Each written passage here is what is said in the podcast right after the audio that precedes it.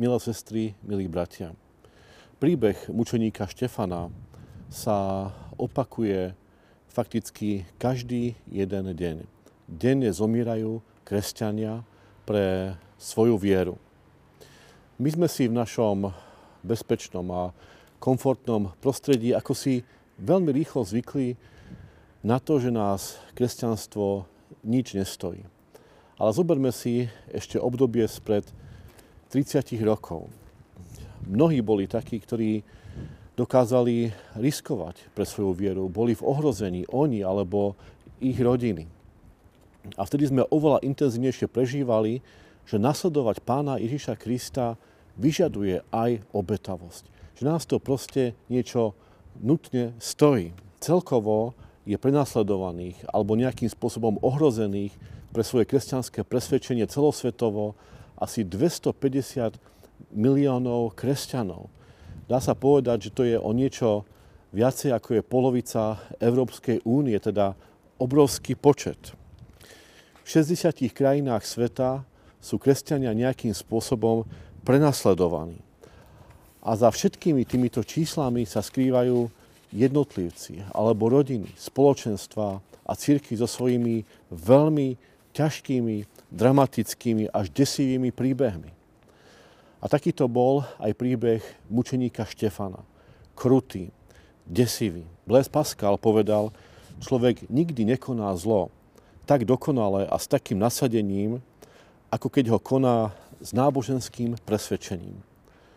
V príbehu mučeníka Štefana stretávame Saula, ktorý je prítomný pri jeho likvidácii. A čítame, že on to schvaloval. On zo svojho náboženského presvedčenia schvaluje umúčenie a zabitie veriaceho človeka. A zároveň je tam Štefán, ktorý v mene svojho náboženského presvedčenia odpúšťa a hovorí v tej najkrutejšej chvíli svojho života, oče, odpustím, lebo nevedia, čo činia. A zároveň volá k Bohu, oče, do tvojich rúk porúčam svojho ducha. A tak sa pri mučeníkovi Štefanovi plnia slova pána Ježiša z Evanília podľa Matúša 5. kapitoly 10. verš.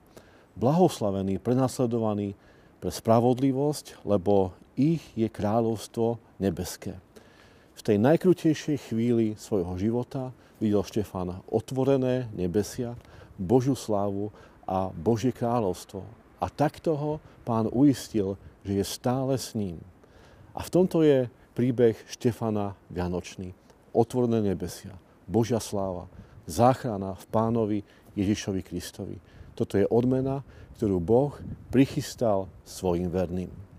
Pomodlíme sa. Oče nebeský, ďakujeme Ti za príklad mučeníka Štefana.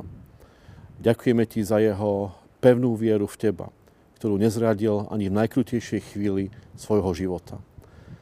My sme si ako si rýchlo a samozrejme zvykli, že nás naše kresťanstvo nič nestojí.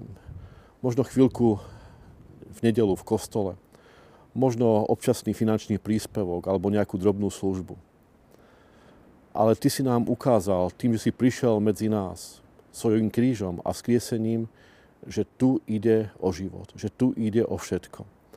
A tak ťa prosíme, aby sme s ozajstným nasadením, ktoré dokáže len pevná viera a oddaná viera, nasledovali teba a šírili pokoj, lásku, porozumenie aj v nepriateľskom prostredí. Aj tam, kde je to mimoriadne ťažké. Áno, nežijeme v ľahkej dobe, ale o to viacej ťa prosíme, aby sme dokázali byť poslami Tvojej lásky. Tak nám k tomu pomáhaj. Požehnaný, Pane, teraz až na veky vekov. Amen.